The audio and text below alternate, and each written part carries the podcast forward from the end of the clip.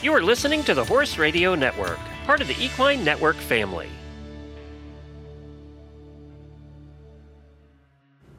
This week's episode is part of a 4-part series for our Mental Health Awareness Month taking place in February, which will provide information on the many ways horses can help us heal. In this week's episode, Touched by a Horse owner Melisa Pearce takes the reins to talk a little bit more about horses and their healing abilities. Melisa is a teacher, author, psychotherapist, and a pioneer in the field of human-horse healing. Over the last 3 decades, she has helped and coached others in her private psychotherapy practice and partnership with horses. This partnership with horses led her to create the Equine Gestalt coaching method. This week's episode is brought to you by Touched by a Horse. Melisa Pearce developed the equine gestalt so there are 2 gestaltists present with the client, 1 human and 1 equine. Together they provide a therapeutic approach to deep process emotional healing through the experiential nature of gestalt work. Contrary to talk therapy, gestalt work and its sister modality, equine facilitation, offer some of the most efficient needs of human growth and personal development. Touched by a Horse offers 2 comprehensive programs where you can start your career with horses in the exciting field of horse and human healing. Our Equine Facilitator Program provides you with the skills to build a thriving business hosting group experiences with horses, specializing in work with business, clubs, and families. The Equine Gestaltist Program prepares you to open your own private gestalt practice in partnership with horses for deep process and trauma recovery. All of the programs include the rich curriculum of both online and in-person classes, business growth training, and a supportive community of herd members to collaborate with and learn from. Visit touchedbyahorse.com to learn more about which program is right for you and your healing herd. Now please enjoy this 4-part series on horses and mental health. Hi everyone, it's Melisa, and I'm so glad to be back with you again. In Part 1, we talked about what is mental health exactly and talked about it from a Gestalt perspective, which is a German word for flowing into full form, the full form of you. And carrying awareness is what leads to mental, emotional, physical, even spiritual health. So we're looking at mental health right now, and we looked last week at introjects and kind of what you do with some of those things that you may have experienced being thrown at you before and you needed to overcome in this life. You know, I've been a horsewoman since I was 10 years old, and I've had hundreds of horses in my care during my life. I've partnered with them in very traditional ways, but I've also been one of the earliest pioneers in working with them to emotionally heal humans. For me, horses are natural gestaltists, right? They hold no judgments, as we talked about last week. They live in the present moment, which when we have a depression or a sad thought, it's usually because we're reflecting on something that's already happened. And when we have anxiety, it's because we're working ourselves up about something that may happen in the future. Horses stay right here with us in the present moment.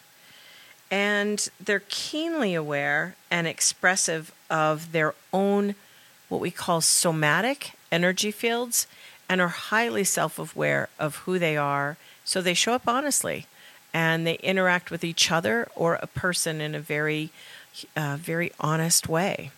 And so all of that, they're seeking our authenticity, they're seeking our congruence, which we'll talk about in another episode. They're seeking exactly where we are in that moment in time. And I love that about them. I think it's why so many of us can't quite put in words what the magic is of horses, but so much of the time, if we drop out of the need to consistently relate with them in a training format and start relating to them being to being, that we learn a great deal about ourselves and who we are. You know, if somebody asked you to become their friend and you just met them and they decided they would want to be friends with you.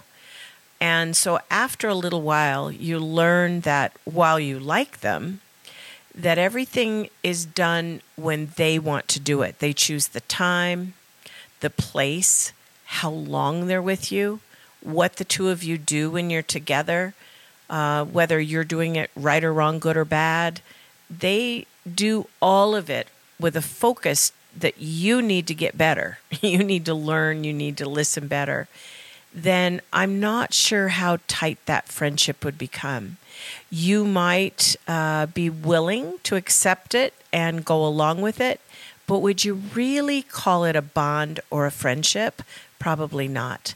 And too many times when I have 75 boarders at my boarding farm, I see that. And when I'm at the horse shows, I see that, where the people have forgotten that this is a feeling being that you're with, and therefore they rarely show up, if ever, to say, hey, it's not always about my agenda, my timeline, the length of time, what we do, how we do it, and it's not always about making you do it better, that I want to have a more reciprocal relationship with you.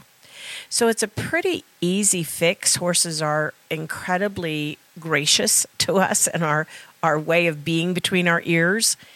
One is to say that every so often, I'm going to say maybe 1 in 5 times that you're around your horse, that you're not conscious of how much time you're going to be out there, but more you're going to stay 5 minutes or an hour, whatever it turns out to be, as long as you can stay in that present moment with them and truly be with that animal. Not grooming, not lunging, not riding, not anything. But instead, you know what they're doing? If they have a chance to go out and hang out in the sunshine, or they have a chance to explore a pasture or roll in the dirt, they're right here, right now. So if you have a chance to go out and be with your horse in a setting where it's safe, but in a setting to say, I am going to feel the earth under my human feet. I'm going to feel the wind and the temperature on my skin. I'm going to pay attention to my heartbeat. I'm going to pay attention to the trees and the world around me. I'm going to pay attention to you, your tail moving back and forth. When you walk a certain direction, I may decide to walk slowly along with you. And the truth is, they are slow animals.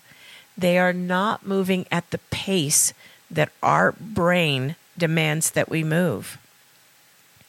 And our own mental health does suffer from the expediency, which we feel we have to get everything done. Whether it's getting through traffic as quickly as we can or getting through the grocery store as quickly as we can, we push and push and push and push and push all the time. Your horse, whether he's living in a box stall and comes out to be ridden, or he's living in a pasture and hanging out in nature. Either way, when people aren't around, they're breathing, napping, paying attention to the world around them. They can feel the tiniest little fly land on their back. They know their body. They breathe deeply in and out, and they move slowly. Their mind moves slowly. They're always ready to defend themselves. It's not like they're defenseless in that way. But if they feel safe, they're moving with a flow and a fluidity that is very gentle and kind. If you go out 1 in 5 times and you say, I'm going to deliberately, purposefully slow my mind down, slow my heartbeat down, slow my taskiness down, right? It's probably not a word, but my need to task my time with the horse. Instead, I'm not here to accomplish anything. I'm here to be. I'm not here to train my horse. I'm not here to interact with my horse. I'm not here to do any of that. I'm here sharing space, and I'm here sharing time, and I'm here sharing my heart, and I'm going to slow everything down to be aware of my body and who I am and who this beautiful being is.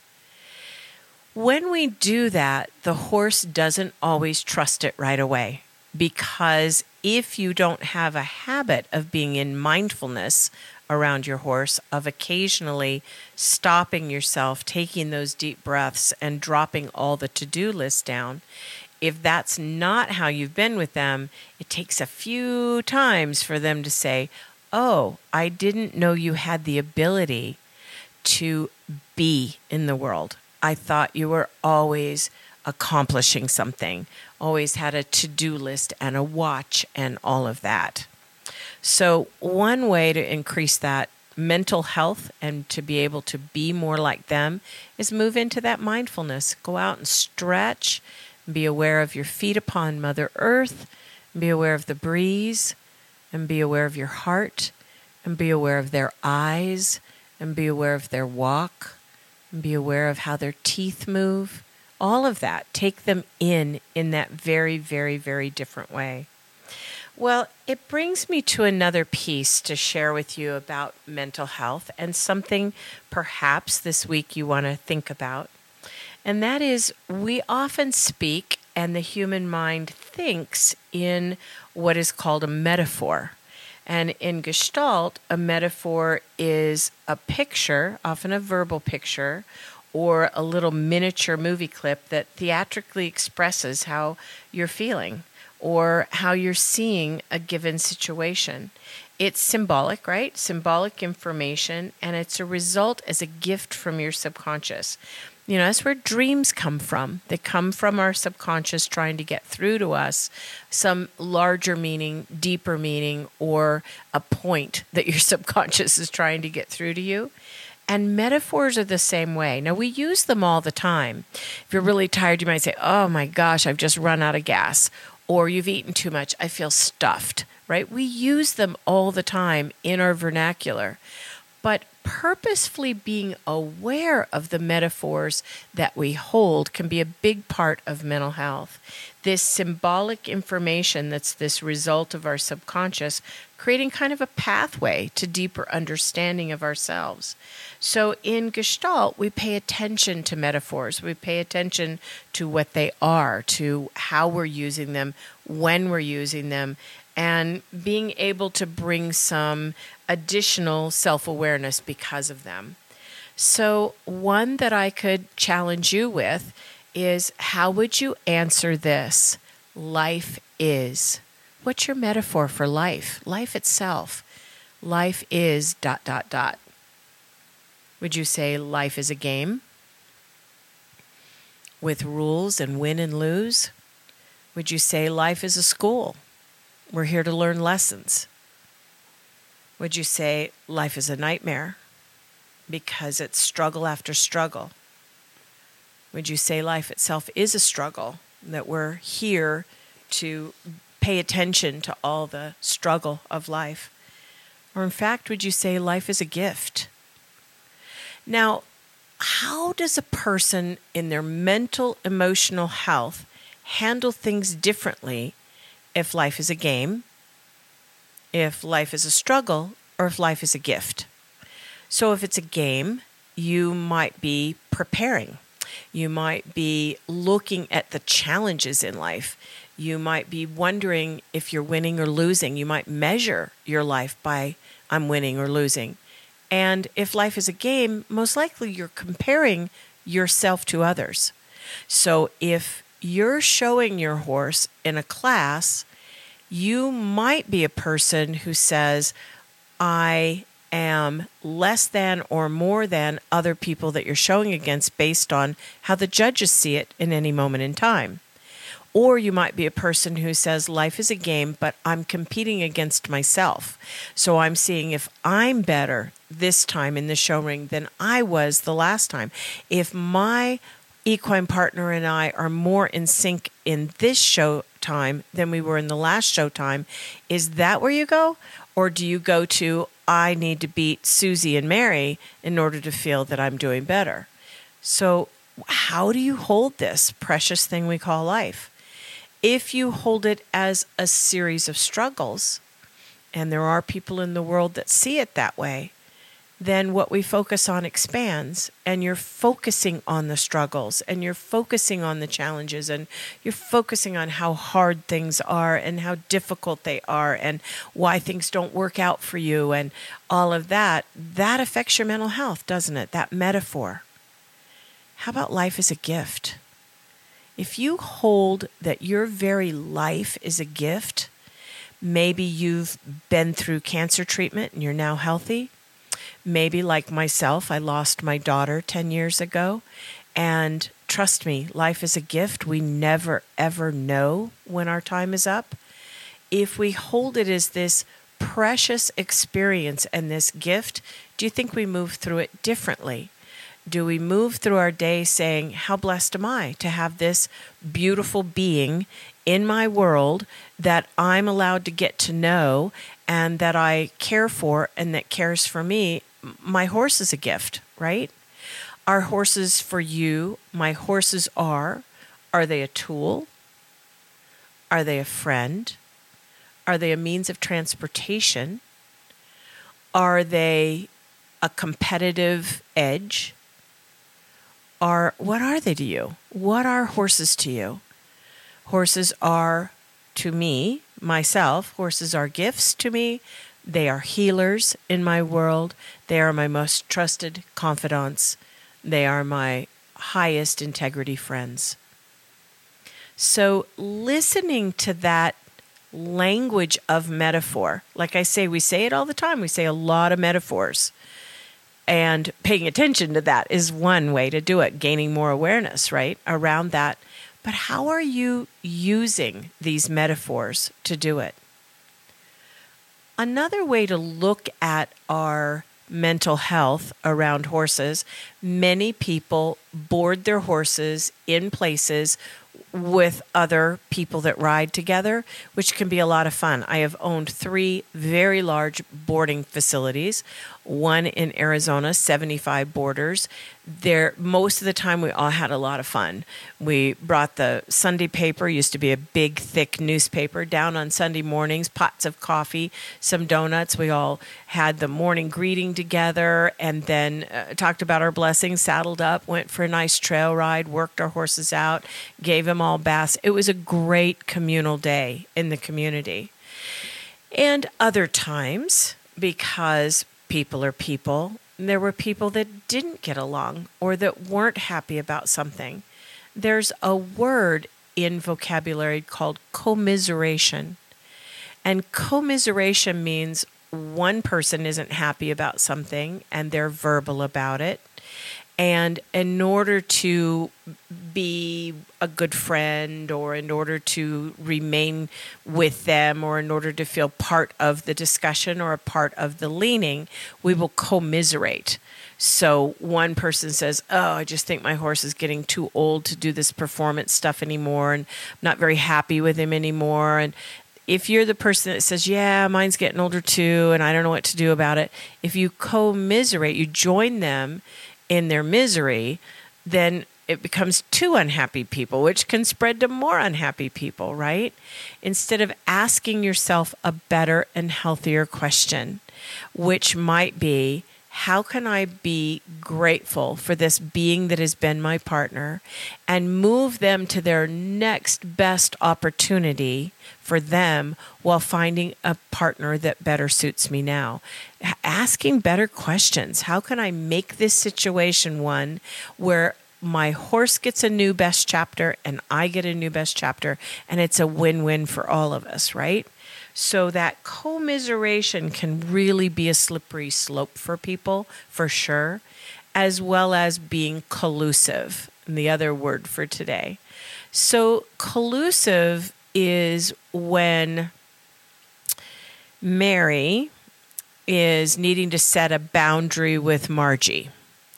And Mary's unhappy with Margie, something Margie's doing, something she's irritating her with at the barn. And instead of Margie going directly to Mary and saying, hey, could we take a little walk for a second and have a talk? I want to tell you my truth about where I am with this behavior and wondering if we could openly talk about it and see if there's a way to change how we're both relating to this. Instead of being able to do that, Mary doesn't have a chutzpah. She doesn't have it in her to do that. So Mary takes it to Susie. and talks about Margie.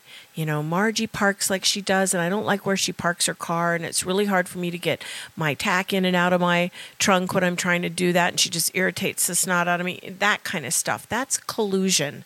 That's trying to get somebody on your bandwagon to be mad at somebody else.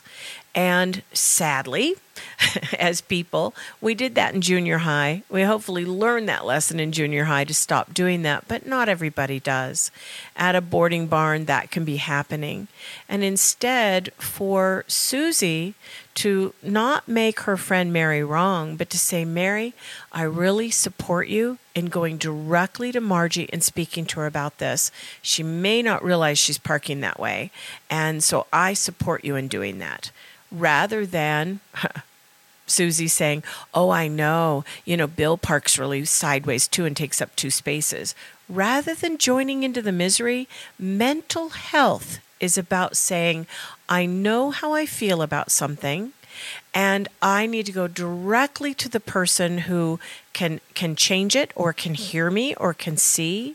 And Margie might say, well, I had a hip replacement, and so I know I've been parking a little close because when I first get out of the car, to be honest, I feel a little wobbly, but I'm going to be more respectful about that. Mary, thanks for coming to me with that.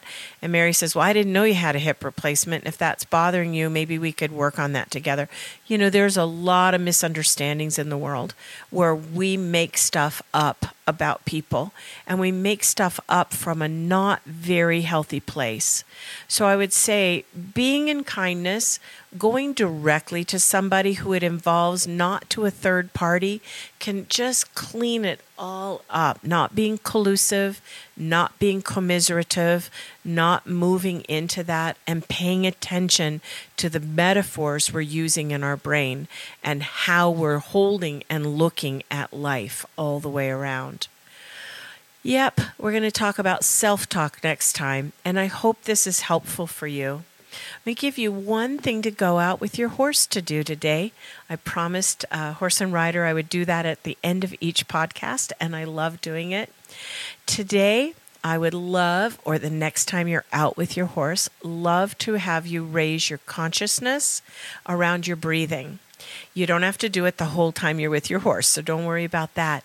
But when you first come into contact with your horse, whether you've already got them on a halter and lead, you need to go somewhere more private, or you step into their stall, whatever your personal situation is, if you will breathe in to the count of 10, hold for 5, and out for 15. So you're going to breathe in 1, 2, 3, 4, 5, 6, 7, 8, 9, 10. Nice big full breath. Hold for 5 and out. 1, 2, 3, 4, 5, 6, 7, 8, 9, 10, 11, 12, 13, 14, 15. Breathe out as if you're breathing out more than you're breathing in. Do 3 to 5 breaths like that. Conscious of your body, conscious of your heart, conscious of filling that bottom third of your lungs. See them like balloons. You're expanding them, not in the shallow breathing, but in big, deep, deep breaths. Now, a lot of horses, the first to the fourth time you do this, when you square off with them, open your heart, hold a happy thought. I am so blessed to have this beautiful animal in my life.